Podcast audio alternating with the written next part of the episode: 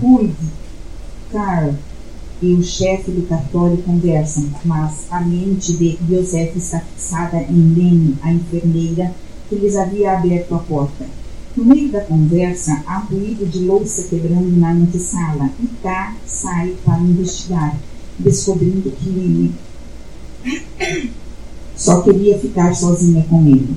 Só atirei um prato contra a parede para fazê-lo sair. Ela quer que ele goste dela, mas ele está mais interessado no seu próprio caso. Por exemplo, há na parede um retrato de um juiz. Será este o seu juiz? Não, explica Lene. Trata-se apenas de um juiz de instrução querendo parecer importante.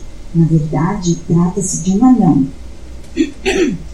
Lene o aconselha a confessar e não ser tão inflexível. Quem disse isso?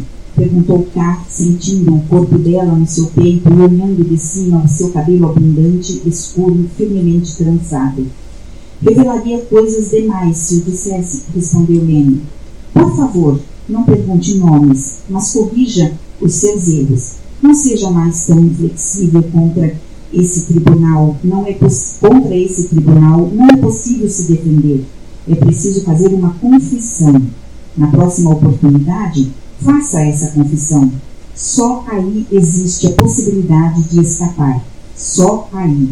No entanto, mesmo isso não é possível sem ajuda externa. Mas não precisa se angustiar por causa dessa ajuda. Eu mesma vou providenciá-la.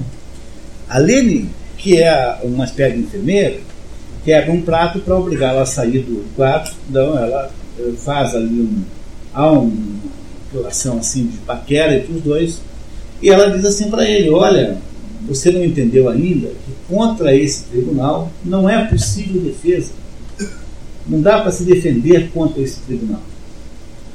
A única chance que tem de você salvar é se você confessar a culpa. Mas o, o cara não confessa a culpa por quê? Ele não tem a menor ideia do que ele é acusado. Então ele não pode confessar a culpa de um crime que ele não sabe qual é.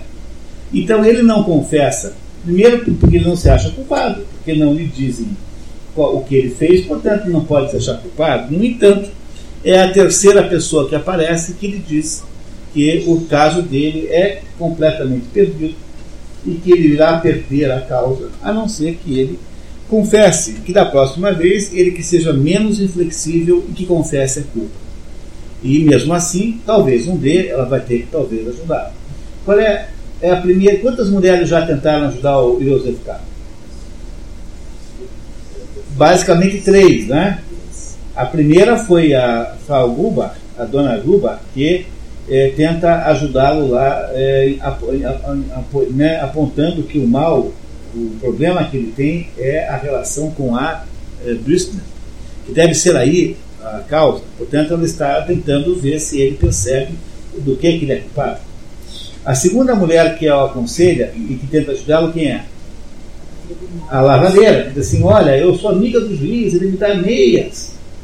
Entendeu? Ele, de vez em quando, o Bertolt vai me pegar e leva, me leva lá para ele ela pressupõe-se que ela seja, seja amante do a lavadeira, seja amante do juiz de instrução.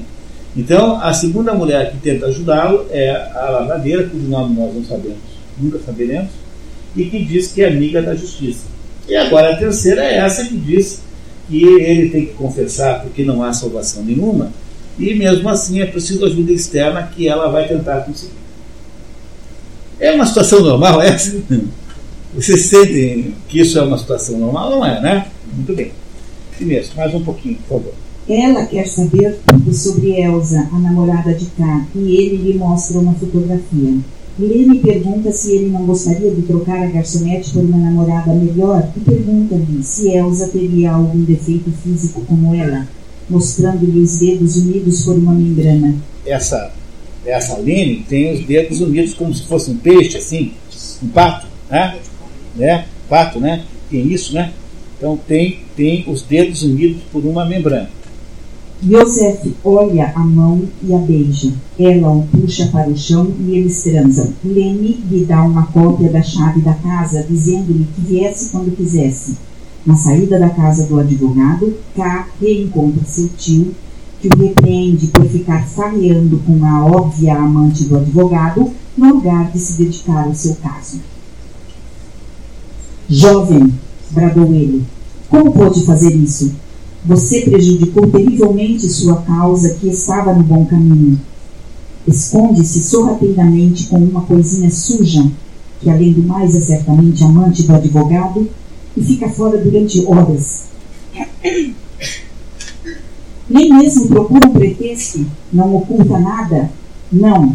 Age abertamente, corre para ela e permanece com ela. E enquanto isso, ficamos sentados o tio, que se esforça por você, o advogado, que deve ser conquistado para a sua causa, e, sobretudo, o chefe de cartório, esse grande senhor, que domina diretamente o seu caso na fase em que ele se encontra. Então, quando ele finalmente larga lá a Lene, está saindo encontra o tio que vem lá do quarto do, do advogado, do Rulto. Né? Você fala, mas você é louco? Como é que você faz uma coisa dessa? Vai lá transar com a mulher, enquanto estava lá no quarto o advogado, que tem que estar do outro lado, mais o chefe do cartório, que é o sujeito que manipula os documentos do seu caso. Como é que faz uma coisa dessa? E o, o, a, o, a vida aqui do, do nosso amigo Joseph K não fica é, muito melhor nesse episódio. Né? Então vocês me dão um avisozinho, né? Por favor, tá? Muito bem. Vamos então ao capítulo 7. Vou ler um pouquinho, primeiro só, para poder tirar uma folguinha. Ainda não, né? Tá pronto? Paramos um pouquinho então, voltamos em 15 minutos. Vamos lá. É um livro maravilhoso. Tem uma versão nova que é uma história da música erudita. Como quase não há nenhuma tão boa no mundo. É uma maravilha. Vamos lá, pessoal. Vamos lá, caríssimos irmãos, irmãs. Amada superiora. Não é uma situação horrorosa essa? Então, pessoal, eu queria perguntar a vocês sinceramente, essa altura do campeonato, né? considerando, considerando o que vocês já sabem da história, vocês acham que o Joseph K. é culpado verdadeiramente ou não? Não, não eu sei que vocês não têm elementos, porque a história não nos conta nada, mas vamos ver pela intuição, quer dizer, aquilo que você intui. Quantos de vocês acham, levantem a mão as pessoas que acham por intuição que o Joseph é culpado? Por intuição, assim, você intui. Você não tem nenhuma prova disso, mas você intui que ele é culpado. Quantos? Quantos acham que ele é inocente? Há alguns que não votaram. Não vou nem me dar o trabalho de somar votos. Toda vez na minha vida que eu somei votos, sempre deu assim uns 4, 5 a mais, uns 4, 5 a menos. De modo geral, dá mais, né? Então eu, eu, eu sei que a gente não sabe isso ainda, né? mas é, era imprescindível. Se você estivesse lendo o romance propriamente dito, essa altura você já teria uma ideia, é, alguma impressão sobre a culpabilidade do Joseph K. Então nós sabemos que ele é acusado de alguma coisa grave, grave, e ele não sabe o que é. Todo mundo acha que é grave. Eu sei que é grave porque todo mundo está mais ou menos, o tio faz um discurso mostrando a gravidade que ele, né, a, a família será arrasada. Não só ele será, é, digamos, prejudicado, como a família será arrasada. Há uma sensação, a impressão que nós temos, devemos ter dessa história, é que o, o mal que, uh, que este uh, Joseph K. teria cometido é um mal muito grave, muito sério. E esse mal grave e sério nós não sabemos qual é. No entanto, no, no fundo da história, como pano de fundo, há aí a, a, indução de que há alguma coisa séria acontecendo, muito embora nós não saibamos de modo nenhum é, o que seja. E pior do que isso, todas as situações que o Joseph K. vive, quase todas, são estranhíssimas. É, o que, que há de constante nisso? A, a estranheza das situações é um. Segundo, há uma escuridão permanente, tudo é escuro o tempo todo. E a única luz que existe nunca é a luz do sol, mas é a luz de alguma vela que é usada para iluminar o ambiente, velas essas que estão presentes lá na casa do advogado, estão presentes no quarto de despejo, onde há aquela cena lá do espancamento, a, a, a vela é, também está presente lá no tribunal, nos cartórios também é tudo com luz de vela, portanto há uma constante na história que é a escuridão do, do, né, dos ambientes com a iluminação precária em torno de, de.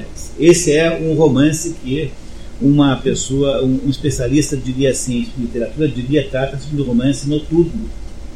Existem romances noturnos e romances diurnos. Esse é um romance noturno.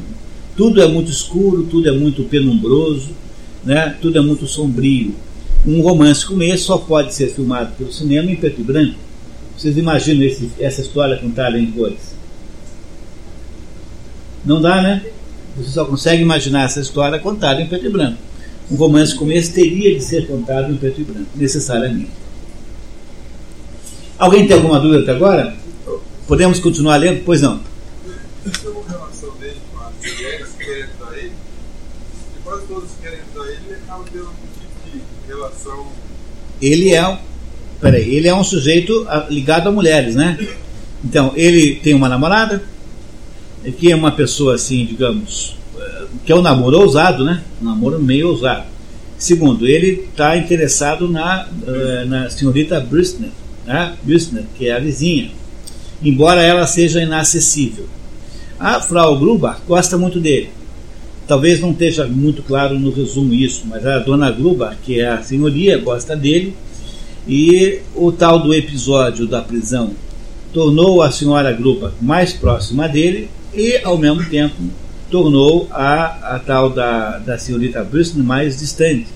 Ele entra no cartórios, entra no primeiro, no primeiro recinto do tribunal e é automaticamente ajudado por uma mulher que é lavadeira, que o ajuda porque gosta dele. Não só gosta dele, como lhe oferece o que ele quiser. Diz, olha, fique comigo, eu sou sua. É? Isso até que o, o Bertrand acaba com isso. E a Lene joga um prato na parede para atraí-lo para fora. Ele não tem uma atratividade alta para as mulheres? Tem, né? Você não acha que ele tem uma boa atratividade? Ele é um homem assim com poder de sedução das mulheres? É, não é dúvida que há. Não é isso? Isso não temos a menor dúvida. O único fracasso que ele tem até agora é a Frau Bristner. Mas o resto tudo deu certo. Não é? Tudo deu certo. Essa situação de, de sedução sistemática que ele faz, no entanto, não compensa o fato de que, por outro lado, a existência dele vai se tornando cada vez mais é, é, extrema.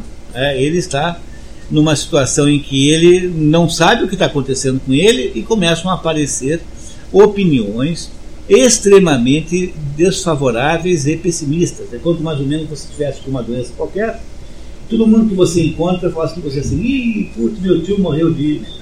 Então, putz, história, ih, meu Deus, não tem jeito nenhum. Tá?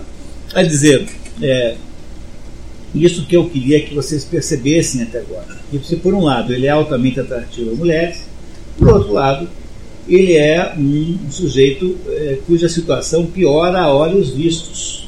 Os, os envolvidos em situações como essa é, dizem para ele concretamente que ele é um, né, que ele é um é, condenado, que ele não tem solução nenhuma, que ele não irá se escapar dessa situação. Está claro para vocês até agora isso? Então vamos ler a próxima? Então tá, muito bem. Inês, por favor. Capítulo 7.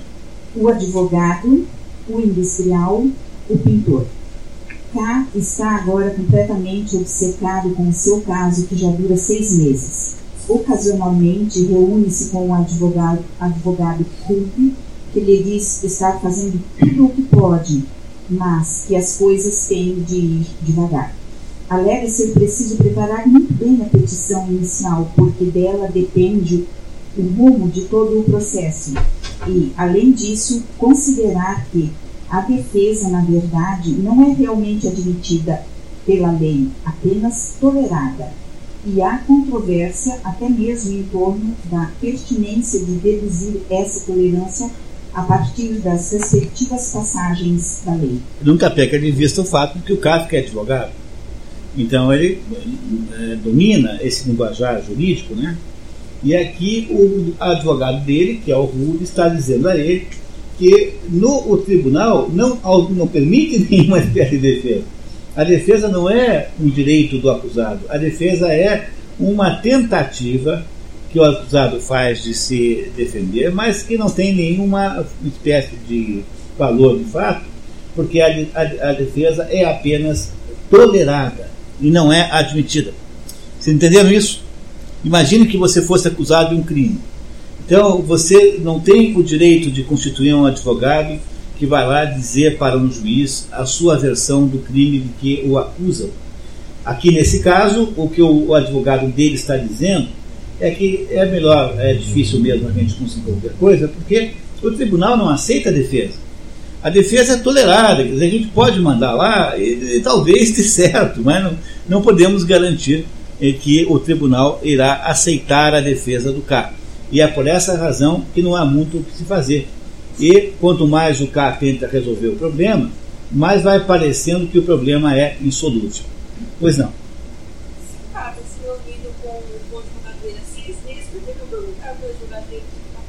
Para quem não perguntar para quem? Ele, o advogado nunca lhe diz nada. É o que vai acontecer agora. Tá? Então, o, o, o que tem seis meses é o processo do cara, não a relação com o advogado. O advogado é, vai, parece aos olhos do Joseph K. um sujeito completamente incompetente que não faz nada, um sujeito inerte, assim, que não tem ações nenhuma. Mas o advogado vai explicar por que, que isso é apenas uma aparência. Já vamos chegar lá.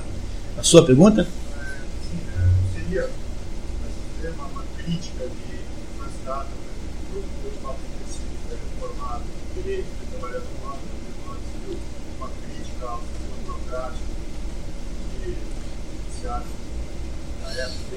No, no mundo contemporâneo, que é um mundo muito preocupado com questões políticas, política é um assunto muito importante no mundo contemporâneo. A tendência moderna de interpretação, digamos, a tendência predominante de interpretação do processo é que é um libelo, é uma declaração de guerra contra a, a burocracia, o poder do Estado, essas situações que você vivencia que você não controla. Por exemplo, o Estado decreta. Eu tenho uma, uma que trabalha no escritório onde eu trabalho, que veio me contar que ela foi à Receita Federal e a Receita Federal disse que ela não existe.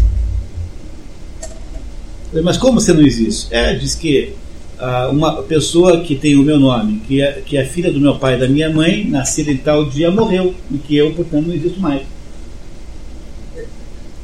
Daí ela, então, eu falei assim, Simone, estou preocupadíssimo Agora eu estou realmente com a mesma impressão que eu, a Receita Federal, olhando bem para você mesmo. Aí ela ficou. Certas brincadeiras a gente não devia fazer, né?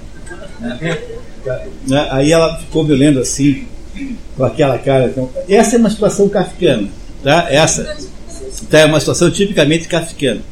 Agora, há também quem acha que essa é uma crítica à burocracia moderna aquele negócio de ficar ligando para a companhia telefônica e o sujeito não te atender, e ficarem jogando de um para o outro, tudo isso seria o que está criticado aqui. Mas essa é uma interpretação muito comum hoje em dia, porque ela atende a mais ou menos uma espécie de, uh, assim, de situação de época. Eu, eu, eu acho que nós podemos até é, aceitá-la como uma das possíveis, né, uma das possíveis interpretações. Veja, o Thomas, o Thomas Mann, não, o Jorge Luiz Borges, aquele escritor argentino, interpreta o Kafka, é, tudo que ele escreveu, tudo, tudo, tudo, tudo, sob o prisma do judaísmo. Tá? Que o Kafka é um judeu que não consegue ser cristão. Que não quer ser judeu, mas também não consegue ser cristão. E a culpa que ele sente é a culpa judaica. Do, né? Muito bem. Agora, o, ao intérpretes com base que tem uma base psicanalítica que interpretam a obra do Kafka como uma rebelião contra o pai dele. E há diversas escolas de interpretação. Como é uma obra muito original, permite todo tipo de interpretação. Mas há uma interpretação que eu gostaria que depois que vocês me ajudassem a fazer aqui, nós vamos fazer juntos, exatamente, que eu acho que é mais ampla e mais capaz de nos dar uma ideia do sentido dessa história verdadeiramente. Mas voltaremos a esse ponto, tá? Bom, ele está aqui agora tentando cobrar o advogado. Está cobrando o advogado que não faz nada. Está fazendo isso. Ele cobra, ele não tem medo de perguntar não, não tem, quer ver? Ele, olha só, ele, é, na verdade esse pedaço aqui é fundamentalmente a cobrança, mas tem mais outras, tá? Por favor, Inês. Na verdade, advogados em geral, frente ao tribunal, são tratados como rábulas. Você sabe o que é rábula? Rábula é o sujeito que, embora não tenha curso de direito, ele tem conhecimento de direito. Então, ele, em alguns momentos na história do Brasil, é, quando não havia é, advogados é, em, né, em quantidade suficiente, os, é a mesma coisa que o prático, o dentista prático. O que é um dentista prático? É um sujeito que não, não tem formação odontológica, mas que sabe tratar da sua boca. Então, é o, o que é a parteira com relação ao obstetra, entendeu? A, a parteira não tem formação médica, mas ela consegue fazer um parto. É, provavelmente não tão bem quanto médico, mas ela foi durante muito tempo a única solução. Então, o Rábula é um advogado sem formação, um advogado sem curso superior, é, ou um advogado sem, sem que não tenha é, o título oficialmente, mas que é, é, aceito às vezes nas cortes. Hoje não se aceita mais, mas no, já se aceitou no Brasil que ele representasse alguém, uma espécie de advogado prático. Então está dizendo aqui, o, agora o, o, o, advogado vai dizer que advogados de frente a esse tribunal não tem valor nenhum, que é absolutamente inútil uh, o advogado na prática. Porque o tribunal não aceita contestação, para que, que tem advogado? Entenderam? Não é uma situação estranhíssima essa? É, mas é o que ele está vivendo aqui agora. Então, agora o advogado vai contar como, que, é, como são tratados os rábulas. Naturalmente, isso produz um efeito muito degradante sobre toda a categoria. E se proximamente K for aos cartórios do tribunal, pode dar uma olhada na sala dos advogados, simplesmente para tê-la visto. É provável que ficará assustado diante das pessoas que estão ali reunidas. O próprio cômodo, estreito e baixo, destinado a eles, mostra o desprezo que o tribunal tem por essas pessoas. A luz só chega por uma pequena lucarna, lucarna colocada tão alto que, se alguém quiser olhar para fora, aliás, recebendo no nariz a fuligem de uma chaminé instalada bem em frente e sujando o rosto de preto, precisa primeiro procurar um colega que o carregue nas costas. Tá, você consegue imaginar uma situação dela? É dizer, o, no tribunal, a sala dos advogados é um lugar que só dá para ver a luz se um subir nas costas do outro. Então, imagine assim a situação, plástico, né? No chão desse cubículo para citar apenas mais um exemplo desse estado de coisas, existe, já faz mais de um ano, um buraco. Não tão grande que um homem pudesse cair por ele, mas o suficiente para que nele afunde por completo uma perna. A sala dos advogados está situada no segundo sótão, se, portanto, alguém afunda, a perna fica pendurada no primeiro, ou seja, justamente no corredor onde as partes interessadas esperam. Onde está aquela turma de acusado ali, desesperada, como o cara, e o, o você olha para cima e, o, e, a perna do seu advogado está pendurada no alto, assim. Não, né?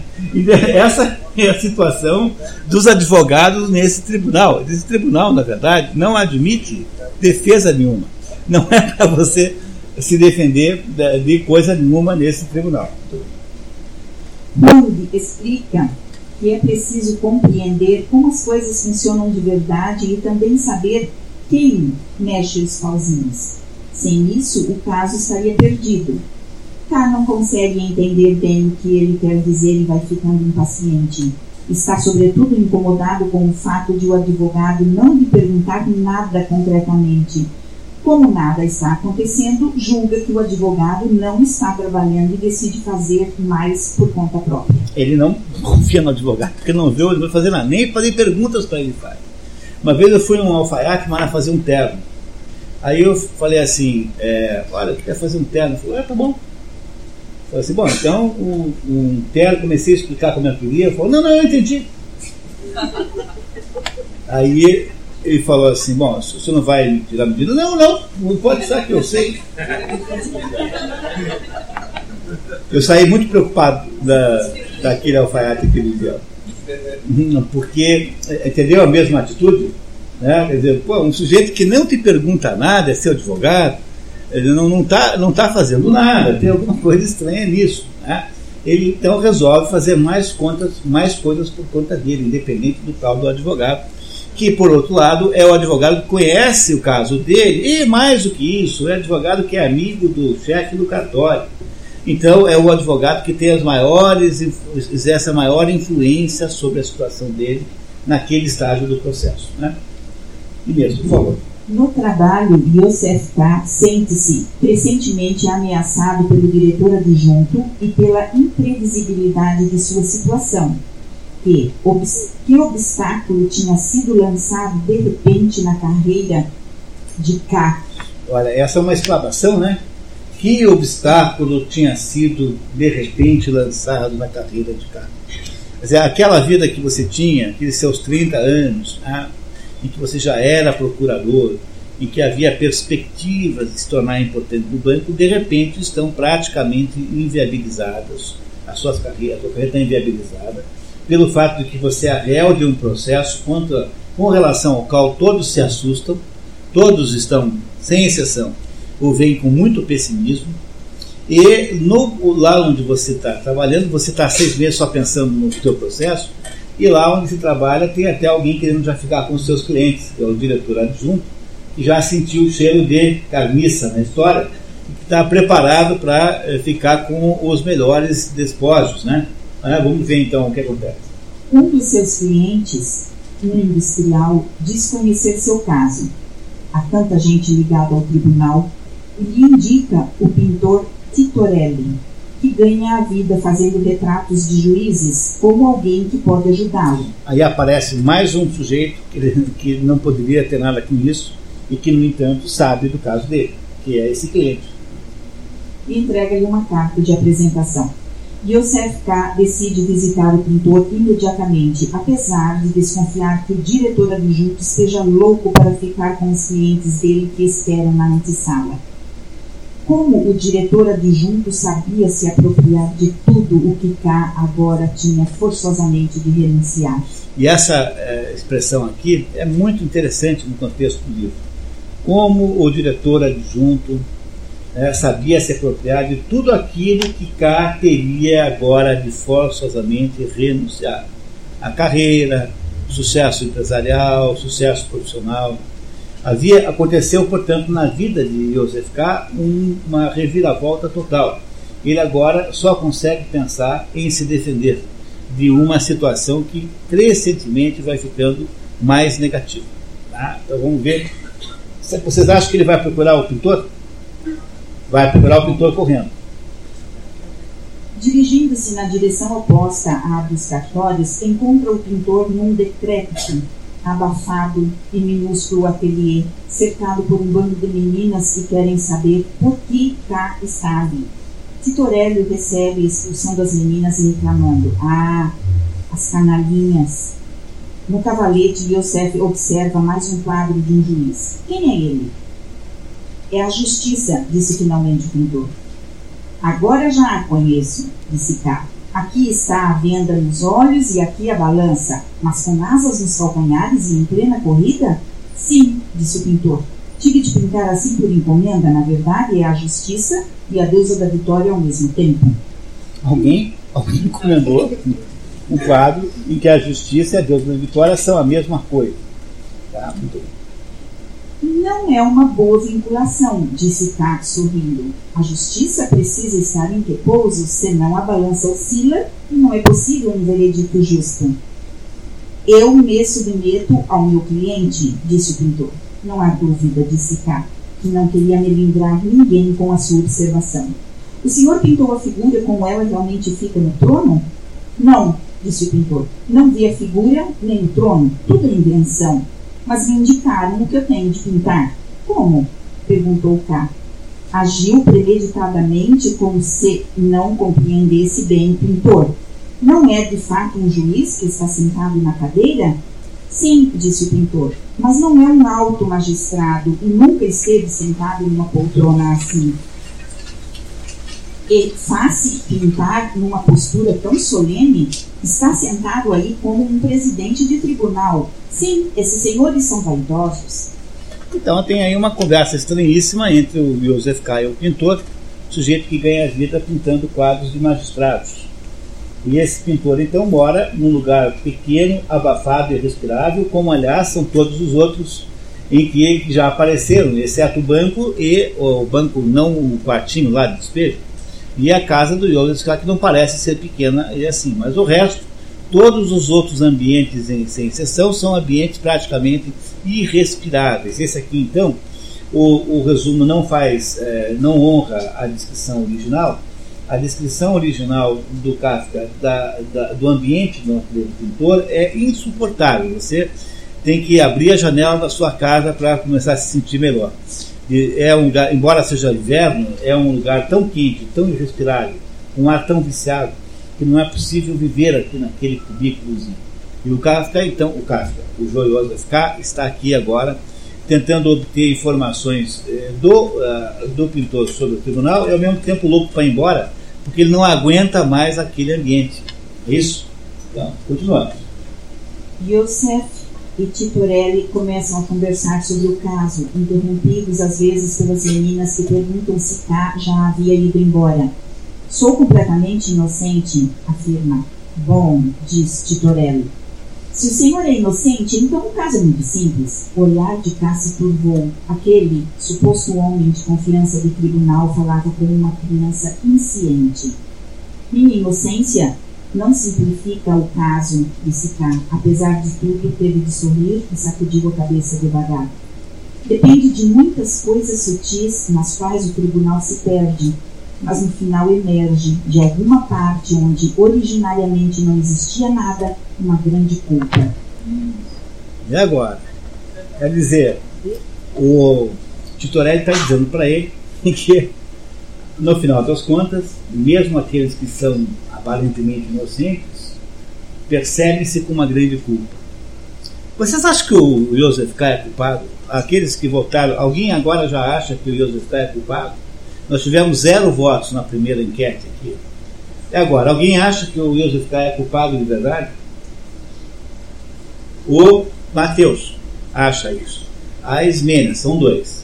Já temos aí né, uma grande melhora nessa votação, porque agora fomos de 0 a 2 pessoas.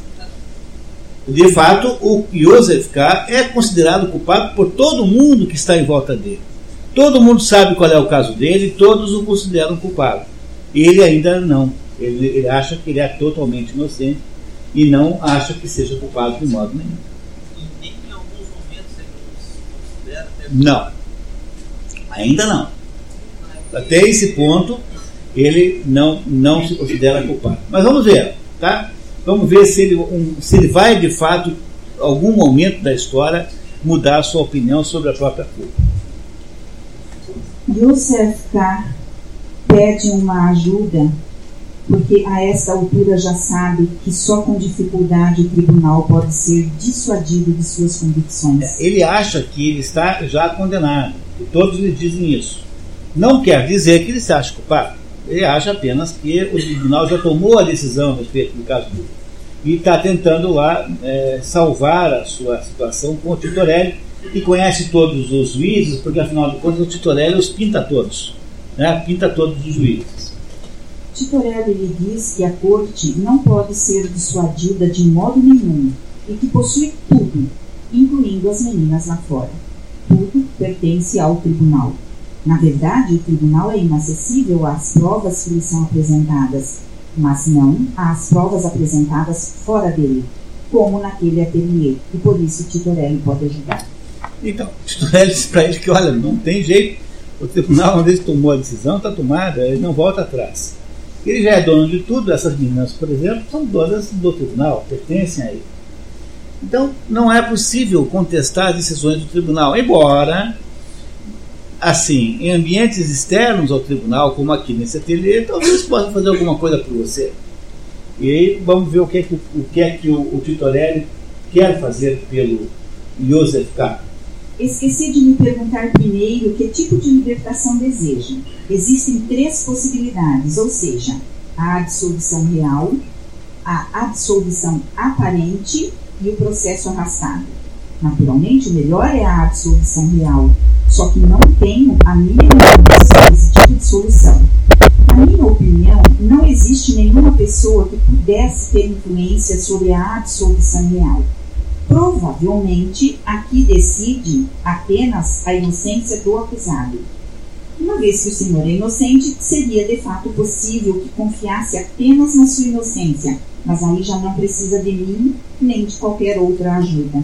Se o, o Joseph K. de fato é inocente, conforme ele declara. O Titorelli não sabe se ele é inocente, ao contrário, o Titorelli seguramente pensa que ele é culpado também.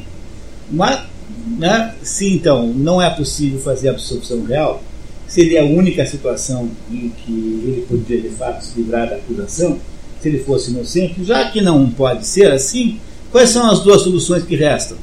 A, absol a absolvição aparente ou processo arrastado.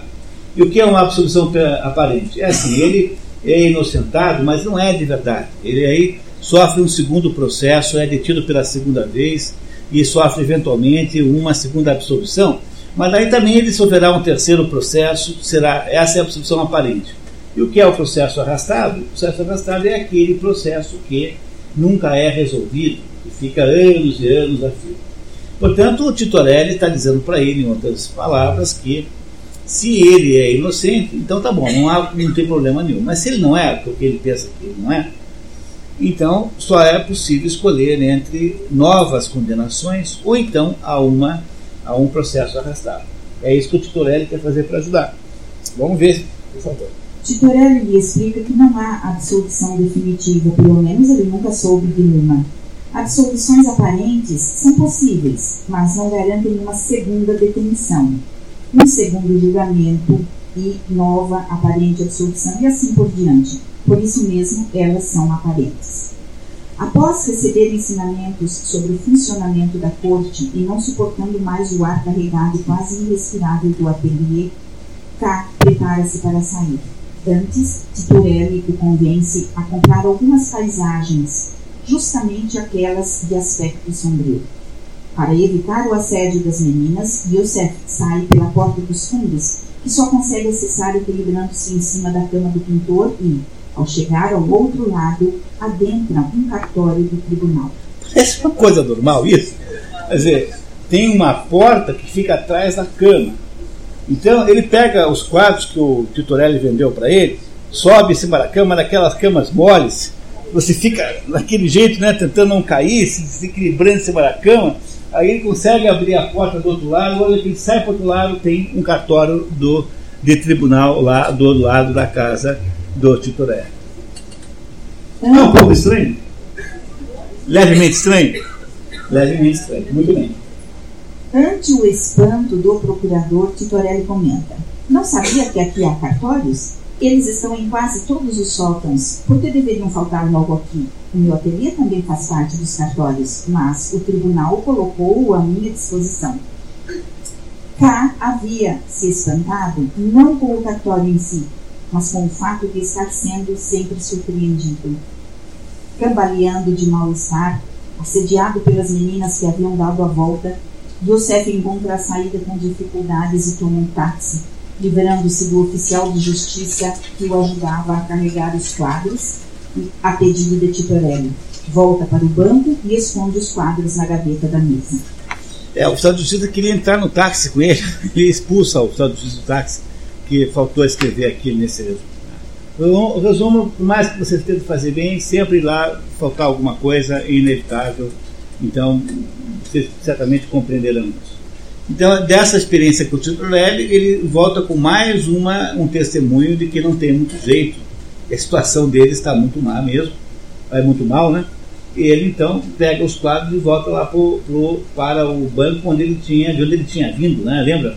Ele só vai lá visitar o Titorelli porque aquele cliente o avisa de que ele é, poderia ter lá no Titorelli alguma esperança. Nesse momento, a, esperança do, do, do Joseph K. aumentou ou diminuiu? Aumentou ou diminuiu? Diminuiu. Porque o Titorelli não resolveu, de fato, apenas disse a ele que não há absolvição verdadeira, que não há absolvição possível.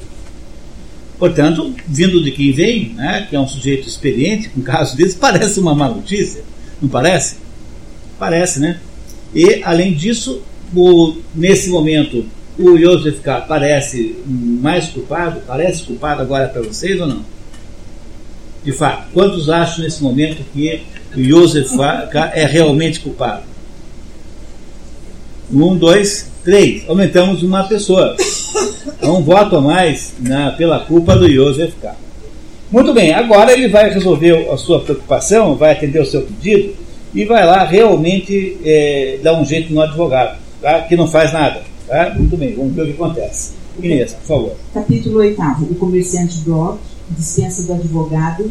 Inacabado é o capítulo? É, esse capítulo também está inacabado, tá? Esse também não está bom. K está impaciente com o advogado Ruth e decide descontratá-lo. Vai à casa dele comunicar-lhe a decisão. Ao chegar, surpreende Lene de camisola com um homem pequeno e seco de barba cheia que segurava uma vela. É, segurava uma vela, por quê? Porque naquela casa, como em todos os lugares, não há nenhuma luz a não ser as velas. Ao ver K, Lene sai correndo e some. O homem chama-se Rudy Brock e é comerciante de grãos. E também é cliente do advogado. Yosef dirige-se à cozinha onde Lene, recomposta, está fazendo sopa para o advogado. Pergunta-lhe se eles são amantes, mas ela desconversa, dizendo que há novidades sobre o caso dele. Yosef não acredita e Lene sai com a sopa. Enquanto esperam Lene voltar, Yosef K e Ruth conversam que o comerciante conta que o caso dele já durava cinco anos e segreda-lhe que havia colocado outros cinco advogados na causa. Além dele, tem mais cinco rábulas. Na verdade, estava negociando a contratação de um sexto. Brock não tem outro assunto na cabeça. Quando se quer fazer algo pelo seu processo, só pode se ocupar pouco de outras coisas. Também diz que sempre corre todos os cartórios em busca de notícias e numa dessas visitas tinha visto Yosef K. Finalmente, comenta uma velha superstição entre os acusados de que o destino do processo dependeria da forma dos lábios do acusado. Por aquele critério, segundo alguns, K estaria perdido. Mais essa ainda? Quer dizer, também na, no teste lá da superstição, também o carro está roubado, também está condenado a, a, a, a perder o processo. Né? Então, a situação do carro melhorou ou piorou?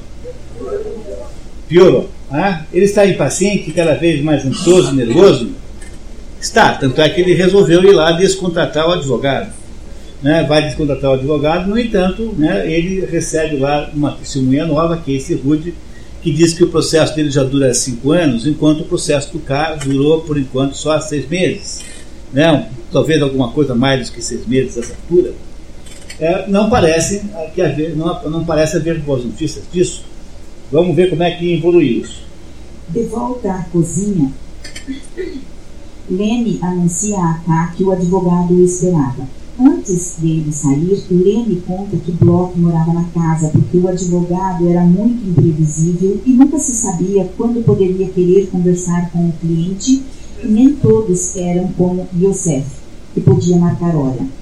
Lene mostra o quarto de Bloch, um cubículo, teto baixo sem janelas, totalmente tomado por uma cama estreita. Você não sente uma angústia horrível de pensar em num lugar assim? Quer dizer, o quarto é o tamanho da cama. Baixo, dá para ficar em pé e não tem janela. É uma espécie de dispensa baixa na parede, assim.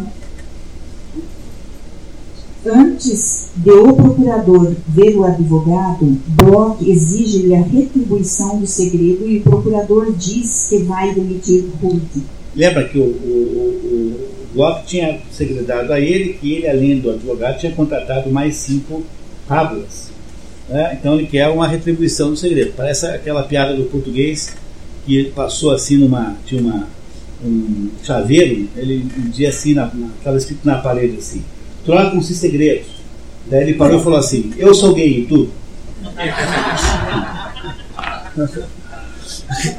que, é um, piada de português. Agora o Rude, o, o, o advogado, o, não, perdão, o Bloco, né? quer que o, o cara conte para ele um segredo também, já que ele contou um segredo terrível que era o segredo de traição, né? porque ele havia traído o advogado Hood, colocando mais cinco no lugar, né? para trabalhar junto. E agora ele quer que o que o que o, o, o, o, o K conte a ele o segredo também. Brock reage aos gritos, assustado, e Lenny tenta impedi-lo quando ele se põe a caminho. Ele vai dispensá-lo, exclamou o comerciante, saltando da cadeira e correndo pela cozinha com os braços erguidos. Bradava sem parar. Ele vai dispensar o advogado. Lenny quis se precipitar sobre K naquele momento, mas o comerciante se pôs no seu caminho, motivo pelo qual ela lhe desferiu um golpe com os punhos. Depois, com os punhos ainda cerrados, correu atrás de K, que no entanto levava sobre ela uma grande vantagem. Já tinha entrado no quarto do advogado quando Lenny o alcançou.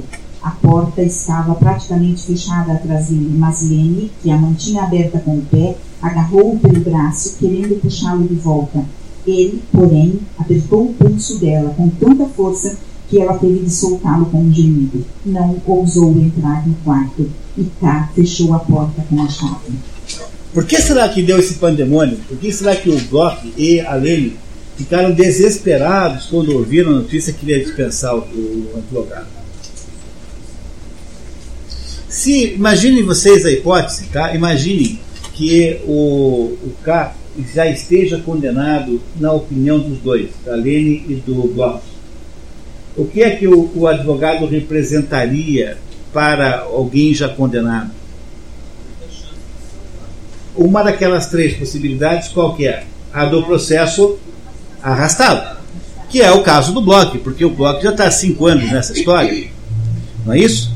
Então, o que os dois podem ter imaginado com essa reação é que, ao perder, né, ao perder o, o advogado, ou seja, eh, ao, ao, ao, não havendo mais advogado, ele iria ser condenado rapidamente e não poderia usufruir daquela modalidade de, de absolvição, né, de libertação que é o processo arrastado. Provavelmente esse é o sentido, né? E vamos ver o que, que o, o cara diz agora para o advogado.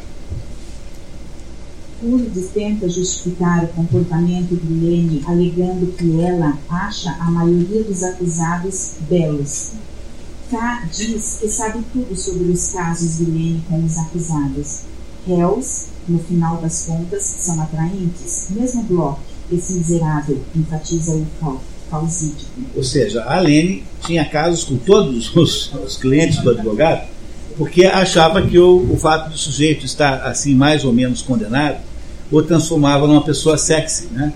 Então, nos Estados Unidos, quando alguém é condenado à morte, recebe milhares de cartas de, de mulheres apaixonadas por aquela, com, porque há aí alguma coisa, um, alguma coisa nessa situação de você não poder mais sair daquele, né, de estar condenado, que de alguma maneira torna a pessoa sexy.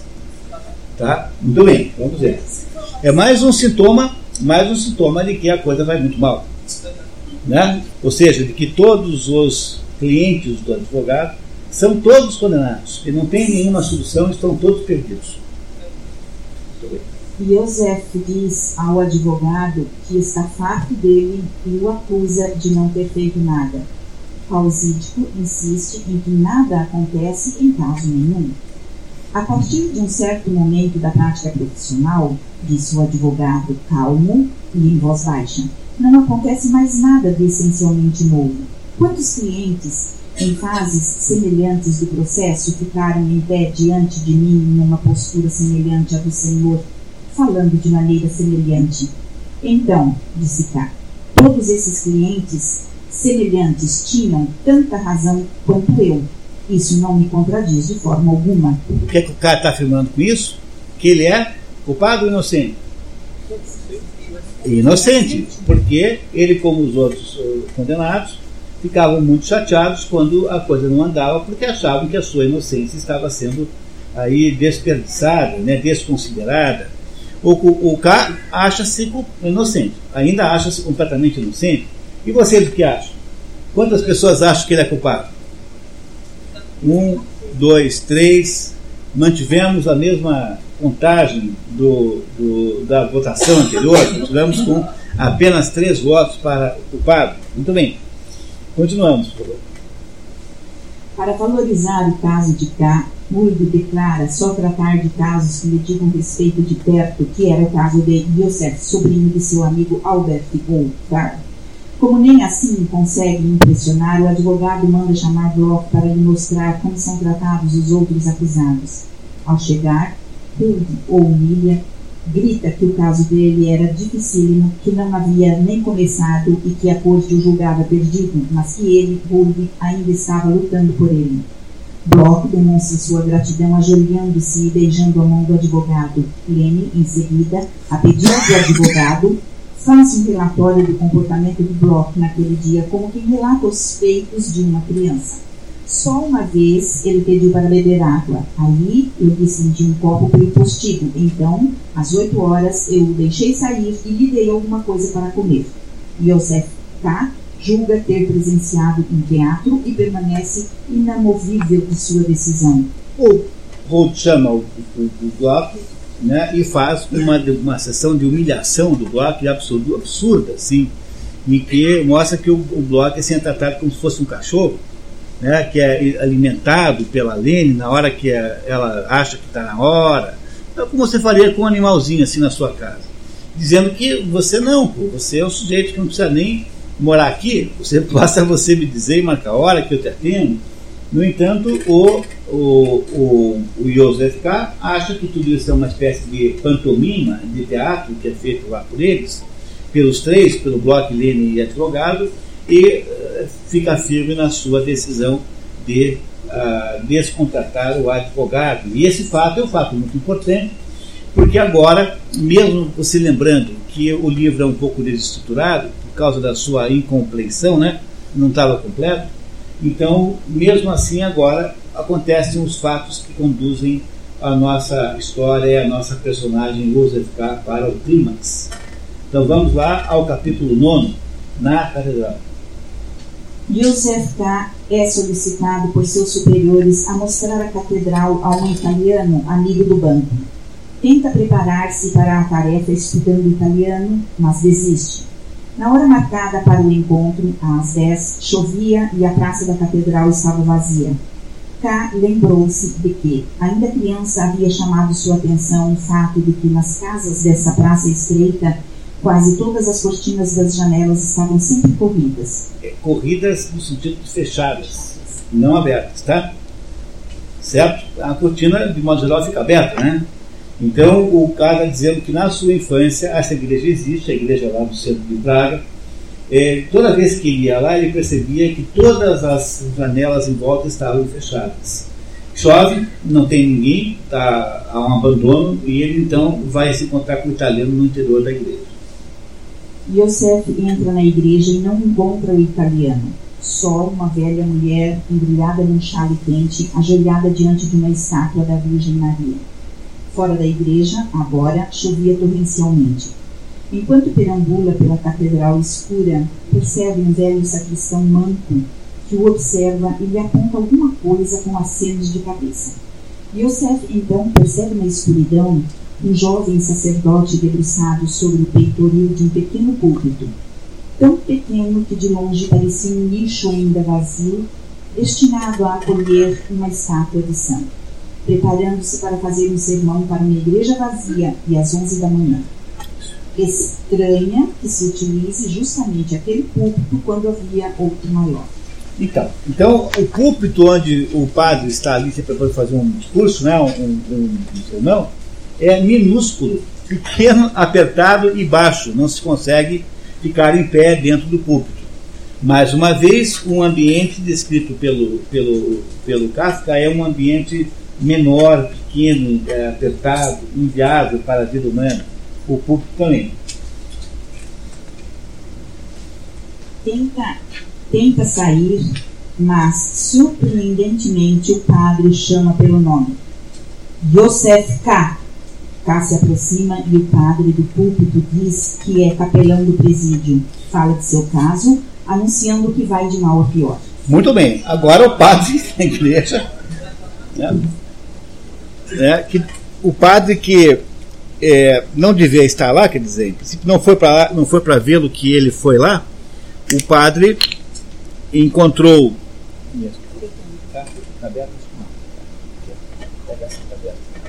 O padre, o padre, a hora que ele resolve ir embora, o padre diz: Joseph K.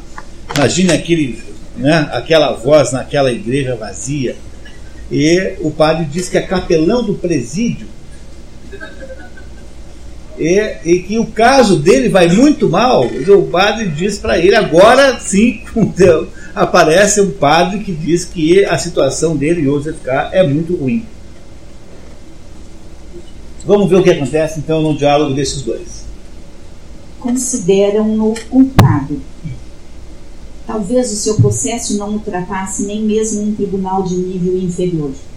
No momento, pelo menos, consideram provada a sua culpa. Mas eu não sou culpado, disse K. É um equívoco. Como é que um ser humano pode ser culpado? Aqui somos todos seres humanos, tanto uns como outros. É verdade, disse o sacerdote, mas é assim que os culpados costumam falar. Você também tem prevenção contra mim? perguntou K. Não tenho nenhuma prevenção contra você, disse o sacerdote. Eu lhe agradeço, disse K. Mas todos os outros que participam do processo têm prevenção contra mim. Transmitem-na até àqueles que não participam dele. Minha situação fica cada vez mais difícil. Você se equivoca quanto aos fatos, disse o sacerdote. A sentença não vem de uma vez, é o processo que se converte aos poucos em veredito. E isso é um pedaço muito importante da obra. Não é, não há um momento que de repente vem uma sentença. O que vai acontecendo é que a pessoa vai se percebendo culpado o tempo todo. A culpa vai se estabelecendo ao longo do processo até se transformar num veredito. E o padre diz a ele: consideram você culpado. Talvez não saia nem do nível de petição inicial, do primeiro nível, digamos assim. Né? E aí, então, aqui é um momento muito importante da história, que é quando o padre conta para Joseph K. uma lenda. Essa lenda chama-se Before, uh, Before the Gesetz, antes da ante a lei, que foi escrita pelo Kafka separadamente a maioria dos textos do Kafka são do tamanho dessa lendazinha aqui, uma página e meia, uma página, às vezes 20 linhas. E entre as coisas que foram escritas está esta, esta ideia que ante a lei, que depois foi incorporada a esse livro aqui, mas ela foi, ela é às vezes apresentada separadamente como uma separata. Tá? Então vamos ver agora o que, que o padre conta é, sobre a situação do, do Joseph, que é para esclarecer de vez por todas o que é que ele está vivendo. Antes disso, alguém aqui nesse, no grupo, quem é que acha que o Joseph cai culpado? Um, dois, três. Nenhum progresso? Não é possível. Muito bem, então vamos lá. Talvez depois do sermão do padre vocês mudem de ideia. Inês, vamos lá. K reage dizendo que nos próximos dias iria buscar mais ajuda. O padre retruca: Você procura demais a ajuda entre estranhos, disse o sacerdote em tom de desaprovação, principalmente entre as mulheres. Não percebe que não é essa a ajuda verdadeira? O padre desce do púlpito e eles começam a andar pela catedral à luz de uma lamparina que o padre carrega. Conta a parábola diante da lei. Em relação ao tribunal, você se engana, disse o sacerdote. Nos textos introdutórios à lei consta o seguinte a respeito desse engano. Diante da lei está um porteiro. Um homem do campo dirige-se a este porteiro e pede para entrar na lei. Mas o porteiro diz que agora não pode permitir-lhe a entrada. O homem do campo reflete e depois pergunta se então não pode entrar mais tarde. É possível, diz o porteiro, mas agora não. Uma vez que a porta da lei continua como sempre aberta e o porteiro se põe de lado, o homem se inclina para olhar o interior através da porta. Quando nota isso, o porteiro ri e diz: Se o atrai tanto, tente entrar apesar da minha proibição, mas veja bem, eu sou poderoso e sou apenas o último dos porteiros. De sala para sala, porém, existem porteiros cada um mais poderoso que o outro. Nem mesmo eu posso suportar a visão do terceiro. O homem do campo não esperava tais dificuldades. A lei deve ser acessível a todos e a qualquer hora, pensa ele. Agora, no entanto, ao examinar mais de perto o porteiro, com seu casaco de pele, o grande nariz pontudo e a longa barba tártara, rala e preta, ele decide que é melhor aguardar até receber a permissão de entrada. O porteiro lhe dá um banquinho e deixa-o sentar-se ao lado da porta. Ali fica sentado dias e anos. Ele faz muitas tentativas para ser admitido e cansa o porteiro com seus pedidos. Muitas vezes o porteiro submete o homem a pequenos interrogatórios. Pergunta-lhe a respeito da sua terra e de muitas outras coisas, mas são perguntas indiferentes, como as que se costumam fazer os grandes senhores, e no final repete-lhe sempre que ainda não pode deixá-lo entrar. O homem, que havia se equipado para a viagem com muitas coisas, lança mão de tudo, por mais valioso que seja, para subornar o porteiro. Este aceita tudo, mas sempre dizendo: Eu só aceito para você não achar que deixou de fazer alguma coisa Durante todos esses anos, o homem observa o porteiro quase sem interrupção. Esquece os outros porteiros e este primeiro parece-lhe o único obstáculo para a entrada na lei. Nos primeiros anos, amaldiçoa em voz alta o acaso infeliz. Mais tarde, quando envelhece, apenas resmunga consigo mesmo. Torna-se infantil e, uma vez que, por estudar o porteiro anos a fio, ficou conhecendo até as pulgas da sua gola de pele. Pede a estas que o ajudem a fazer mudar de opinião. Finalmente, sua vista enfraquece e ele não sabe se de fato está escurecendo em volta ou se apenas os olhos o enganam. Contudo, agora reconhece no escuro um brilho que irrompe inextinguível da porta da lei. Mas já não tem mais muito tempo de vida antes de morrer, todas as experiências daquele tempo convergem na sua cabeça para uma pergunta que até então não havia feito ao porteiro. Faz-lhe um aceno para que se aproxime, pois não pode mais endireitar o corpo enrijecido. O porteiro precisa curvar-se profundamente até ele, já que a diferença de altura mudou muito em detrimento do homem. O que é que você ainda quer saber? pergunta o porteiro. Você é insaciável. Todos aspiram à lei, diz o homem. Como se explica que em tantos anos ninguém, além de mim, pediu para entrar? O porteiro percebe que o homem já está no fim e, para ainda alcançar sua audição em declínio, ele berra. Aqui ninguém mais podia ser admitido, pois essa entrada estava destinada só a você. Agora eu vou embora e fecho. E agora?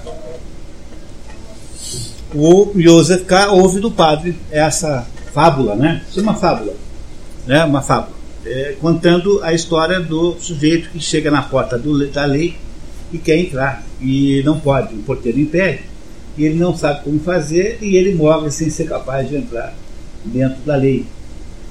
A lei aqui tem um significado de um, que nós vamos debater daqui a pouquinho. Tá?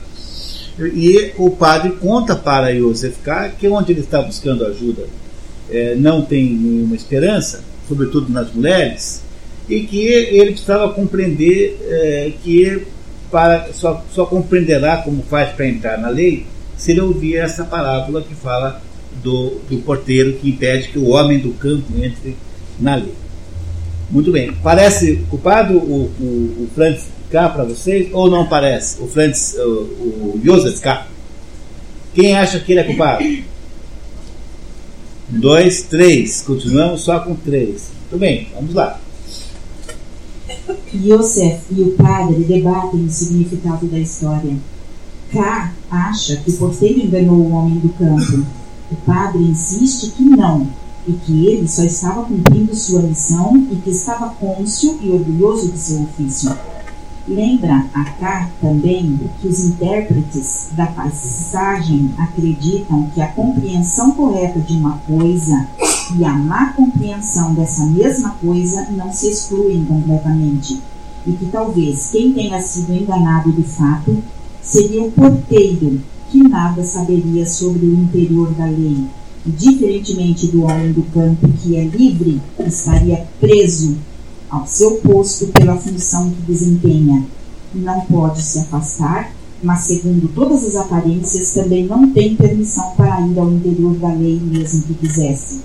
Logo, o verdadeiro subalterno seria ele e não o homem do campo. Emenda dizendo que outras opiniões, no entanto, discordam. No entanto, discordam. Sendo assim, não se pode também acreditar que o porteiro esteja subordinado ao homem. Ficar preso por ofício, mesmo que seja só a entrada da lei, é incomparavelmente mais do que viver livre no mundo. O homem do campo apenas chega à lei, o porteiro já está lá. Foi incumbido pela lei de realizar um serviço. Duvidar da sua dignidade seria o mesmo que duvidar da lei. Não concordo com essa opinião, disse Cá, balançando a cabeça, pois se se adere a ela, é preciso considerar como verdade tudo o que o porteiro diz.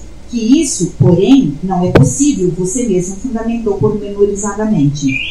Não, disse o sacerdote. Não é preciso considerar tudo como verdade, é preciso apenas considerá-lo necessário. Opinião desoladora, disse Cá. A mentira se converte em ordem universal. Esse trecho é muito importante, mas ele agora nesse momento não é muito claro nós está um pouco impenetrável. Já vamos entender melhor o que se quer dizer com isso. Tá? A igreja, já totalmente escura, K decide ir embora, alegando ter deixado o trabalho por fazer. O padre lhe diz que ele, o padre, também pertence à corte, que não quer nada com ele e permite que ele saia quando quiser. O sacerdote tinha se afastado apenas alguns passos, mas Cá gritou bem alto: Por favor, espere mais um pouco. Eu espero, disse o sacerdote. Quer mais alguma coisa de mim? perguntou Cá. Não, disse o sacerdote. Antes você foi tão amável comigo, disse Cá. Explicou-me tudo, mas agora me despede como se eu não significasse nada para você? Você precisa ir embora, disse o sacerdote. É verdade, disse Cá. Você precisa compreender. Você precisa primeiro compreender quem eu sou, disse o sacerdote. Você é o capelão do presídio, disse Cá, aproximando-se do sacerdote. Seu regresso imediato ao banco não era tão necessário como ele havia exposto. Podia muito bem permanecer ali por mais algum tempo. Pertenço, pois, ao tribunal, disse o sacerdote. Por que deveria querer alguma coisa de você? O tribunal não quer nada de você. Ele o acolhe quando você vem e o deixa quando você vai. Capítulo décimo, o fim. Na véspera do seu 31 aniversário, por volta das nove da noite, dois homens de casaca, lívidos e gordos, procuram cá no seu apartamento. É, são dois homens gordos de casaca como dois tenores de ópera. É assim que está escrito lá, e que não foi posto aqui. Então, no, exatamente um ano depois, ou melhor, um ano e menos um dia após a sua detenção, foi, ele foi preso no dia do 30 aniversário. E agora, no, no dia anterior ao seu 31 aniversário, ou seja, um ano e um dia a menos, dois homens gordos, vestindo casaca como se fossem teores de ópera, o procuram na sua casa. Yosef os recebe com naturalidade. Então os senhores a que me foram destinados? Perguntou. Em que teatro os senhores trabalham? Cada um segurando rigidamente um braço saem com ele pela cidade como se os três homens fossem um bloco único. No caminho, K percebe a senhorita Dursner vindo na sua direção. Ele a observa vindo. Ele a observa vindo, até ela desaparecer numa transversal escura. Chegam finalmente a uma pedreira abandonada. Os homens descem Yosef de seu paletó e camisa e o deitam com a cabeça sobre uma pedra aparece uma faca de açougueiro comprida, fina e afiada dos dois lados, que ele passam. Está errado, tá? Um S. Eles, né? É, faltou Szinho aqui no, no eles, tá? Um passa para um, outro passa para outro. Isso. Aparentemente, eles esperam que Yosef K. tome a faca e a enterre no próprio peito, mas ele não o faz. Fixando a vista à distância numa pessoa na janela de uma casa com a luz acesa. Seria um amigo? Onde estaria o juiz e a alta corte que ele nunca conseguiu alcançar? Yosef K. ergue as mãos e estica todos os dedos. Mas na garganta de K colocavam-se as mãos de um dos senhores, enquanto o outro travava a faca profundamente no seu coração e a virava duas vezes. Com olhos que se apagavam, K ainda viu os senhores perto de seu rosto, apoiados um no outro, as faces coladas, observando o momento da decisão. Como um cão, disse K. Era como se a vergonha devesse sobreviver a ele. E esse é o fim da história do Joseph K. Na hora em que ele diz assim para os dois tenores, então a vocês que me foram, é, me foram designados, ele não dá a impressão de estar esperando que viessem matá-lo? Dá, né? Isso é assim porque ele se sente culpado? Finalmente? Não, ele não se sente culpado finalmente. Ele aceita porque ele percebeu que nada do que ele pudesse fazer teria sido capaz de mudar o, o, o veredito. Mas ele não sabe por que, que ele vai ser sacrificado, porque ele não se sente culpado. E vocês? Quem acha que ele é culpado? Um, só Mateus? No, a Ismênia, três. Estamos três. Veja, pessoal, vocês, não sei se vocês estão compreendendo a gravidade dessa votação. Se os outros todos, que são aí 50, 60 pessoas, acham que ele não é culpado de nada, então acabamos de presenciar aqui um erro judiciário. É ou não é? Não. É, afinal, posso concluir isso ou não posso? Então, se vocês acham que ele não tem culpa nenhuma, então o que aconteceu aqui foi um erro judiciário. Um inocente foi perseguido por um sistema monstruoso, um sistema sem face, que não comunica, e isso poderia ser interpretado como sendo um ataque ao mundo burocrático moderno. Né? Essa coisa do teu computador é que está fora do ar, então é por isso que devolveram 50 cheques. Né? Essa vida uma louca, não é isso? Então, essa seria uma possibilidade de interpretação. Ou as pessoas são moídas pelo sistema, como carne no moedor de carne, e seria o caso aí de Joseph K., que, embora não tenha feito nada, foi acabou sendo sacrificado meio ritualmente, né? Vocês repararam que é, sacrificar alguém sobre uma pedra é aquilo que se faz com os animais. Os altares eram de pedra. Você sacrificava os animais, as divindades, sobre uma pedra. Então, o, o, o a morte do Yosef K é mais do que uma morte, é uma espécie de sacrifício ritual, não parece isso? Então, então se é este o caso, então nós temos aí uma, uma figura do, do, de um sacrifício ritual em que um inocente, então, por alguma razão que não se sabe qual é, esse inocente é escolhido para ser sacrificado como um cordeiro que é sacrificado a um Deus. No entanto, se vocês mudarem de ideia e acharem que ele é culpado, muda totalmente a interpretação dessa história. Vamos ver o que vocês dizem a respeito. Quer dizer, pois não.